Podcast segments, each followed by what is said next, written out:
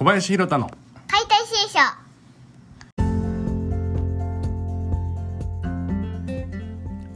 こんばんは。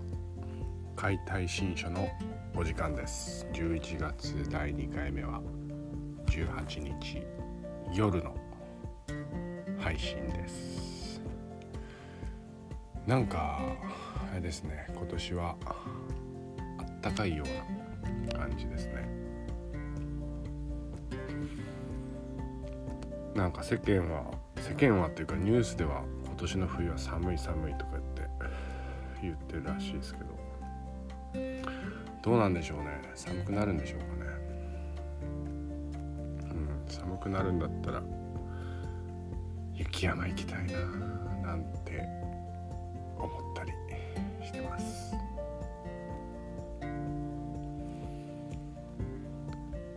今日は、高知市でやってるオーガニックマーケットに足を運んでみたんですけどいやーめちゃくちゃシャンティーな感じでした。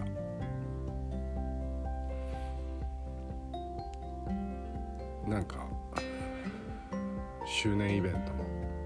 重なってたんですけどなんかほんとカルチャーとして出来上がってる。何かを、うん、感じましたね。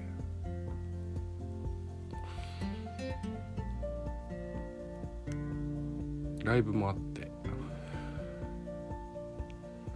僕はかや小屋バンドっていうのを楽しみに行ったんですけど。うんよかったです。また来週末かなライブがあるんで。そっちにも行こうと思ってます。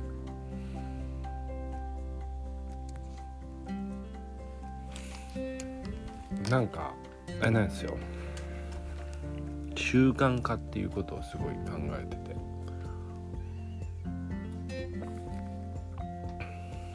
習慣化するのって何気に難しくて。得意な人もねいるのかもしれないですけどはなかなか習慣づけるのが難しいような気がします。得意なことはねすぐに習慣になるんだけど苦手なこととか自分の中で優先順位が低いことはついつい後回しにしちゃって習慣にならないんですよね。それでこう限界を迎えて焦るみたいな。例えば掃除とか。片付け片付けですね。まあそういうことをすごい考えてて。でまあ体のことも一緒だなと。すぐすぐ体と結びつけたがるんですけど。体のことも一緒なんですよね。習慣化づけるかづけないかみたいな。でねある程度こう自分の体を感じて経験してきた人はそれでできるんでしょうけどそうじゃない方の方が多いんでやっぱりねこう最近よく言うんですけどスマホ見てる時間と自分のかな体を見てる時間とどっちが長いかちょっとね考えてみてください。僕はね仕事柄そういうことをずっと考えてられるんですけど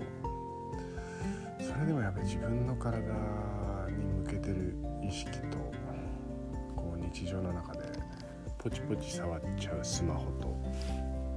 と比較するとやっぱスマホの方が圧倒的に多いしうんなんか自分以外のものへの意識がすごい強くてまあしょうがないんですけどねそういうもんだから。なんだけどやっぱりその自分の体のコントロールというか心のコントロールとかもそうだし動きのコントロールもそうだし自分のことって意外と何も知らないし体ってもう動くのが当たり前あるのが当たり前だから特にこうね感謝する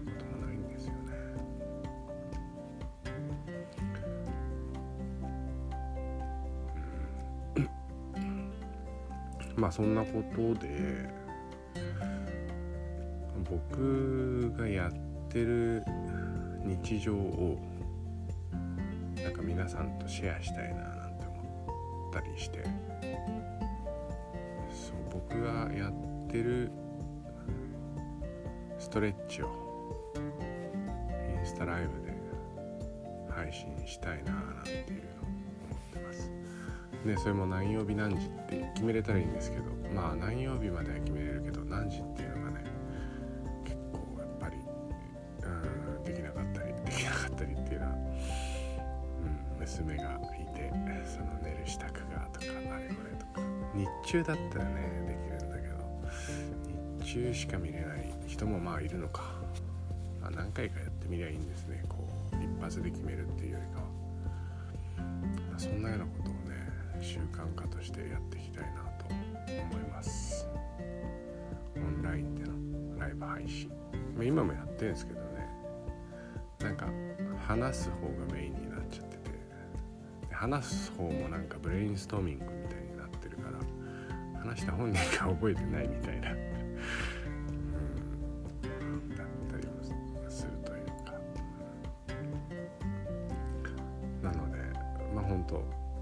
話すことメインじゃなくってまあこんな感じでやってますよとかそういう感じでやると思います。であと近況としましては12月の1718の週かな。東京に行きます関東に。でさっき思いついたんだけどあの、まあ、これを機に春の九州ツアーじゃないけど回りてめくる年末の東京みたいな。そんなツアーをやってみるのも面白いかなって思って、うん、なのでそれもねまたあの発信します。発信しますのでなんか反応していただけるとありがたいです。うちでやってくださいとかなんかもうねやらせてくださいっていうのはちょっと非常におこがましいというか負担にもなるだろうなとか考えるんであれなんですけどもう東京行くからその途中来て来てみたいなんだったら、ね、無理のない範囲で。いやそもそも東京に車で行くっていうのが無理なのかもしれないですけどまあでもその道中もね味わいたいですよね。そう味わいたいんですよ。人生は旅なんで。やっぱ旅してるとねすごい豊かになるし人と出会うしいろんなことを学んで吸収してお互い刺激受けて。で地元に持ち帰ってねよりいいもの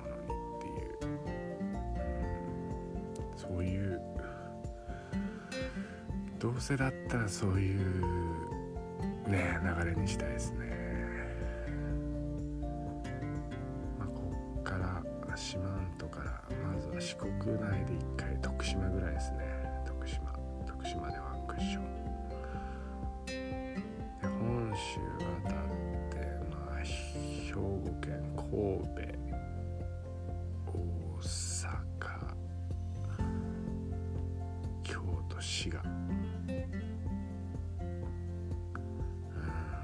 その辺りでワンクッション。まあそんな感じで走りたいですけど。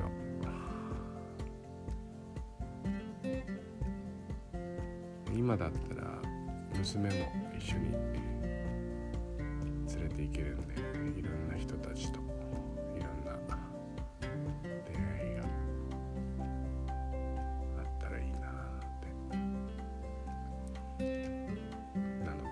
ぜひあのー来てもいいよ。相手してやるよっていう方はあの連絡ください。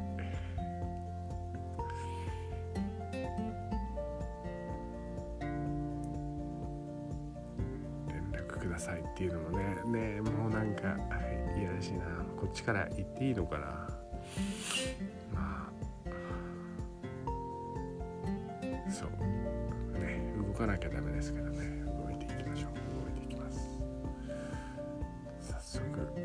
ます今日はもうこんな時間なんで忘れなくしてみよ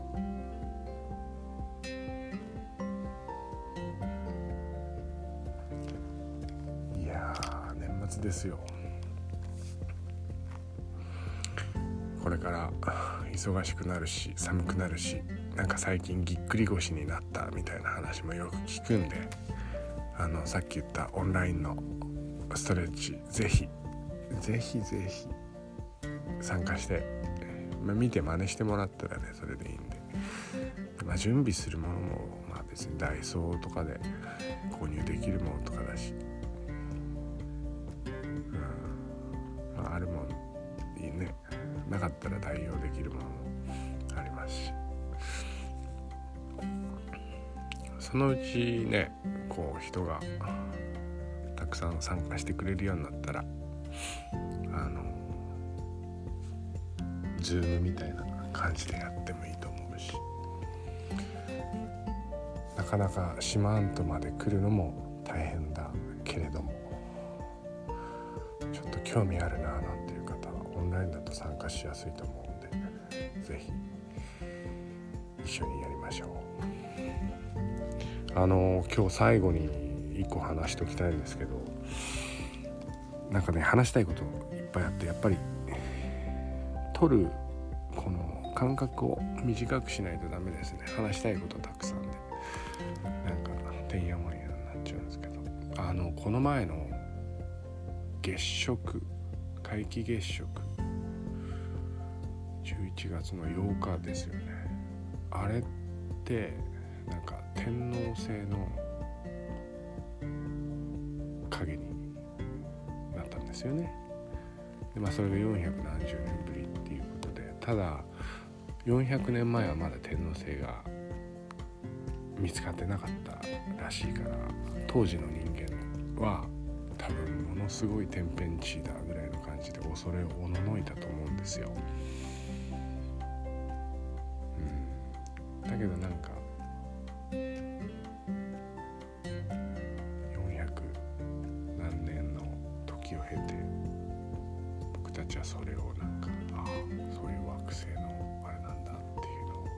分かった上で見てるっていうのは400年です。ものすごい賢くなったなっていうことだと思うしでも400年経ってもその程度みたいな感じもあってなんか本当日々日々学び最適化し進化するっていうのを、うん、ああいう星々の天体的スケールでやっていけたら面白いんじゃないかなと、うん、あの皆既日食をあ皆既月食を見て思いました。でなんだっけ。なんかこうこの前のそう皆既月食がなんか再スタートにすごいいいらしいですよ。もう全部聞きか聞きかじった話なんで。ただなんかまあ腑に落ちるなっていうかそうだったら面白いなっていう。ねこの世の中意識の具現化でしかないんでそんな風に楽しんだもん勝ちだと思うんですよね。でまあ本当なんか何かを始めるのにはいいっていう時期らしいのでこれを機にもう今まで散々無視してきたあの体を意識していきましょう。で僕も今までこう出るのが恥ずかしかったりしたんですけどするのもなんだかなみたいなさっきの話じゃないけど引いてたんですけどなんかね言っていかないとみたいな伝えていかないとシェアしたいみたいな感じになったんでうんあの皆さんとそんなことをやりたいなと結局ねこれは話してて思ったんだけどあの人が少ないと寂しいっていうことの事前アピールっすね。なんですいません。ぼちぼちですけど。参加できる時は参加でしていただけたら嬉しいです。それではまた次回配信お楽しみに。バイバーイ。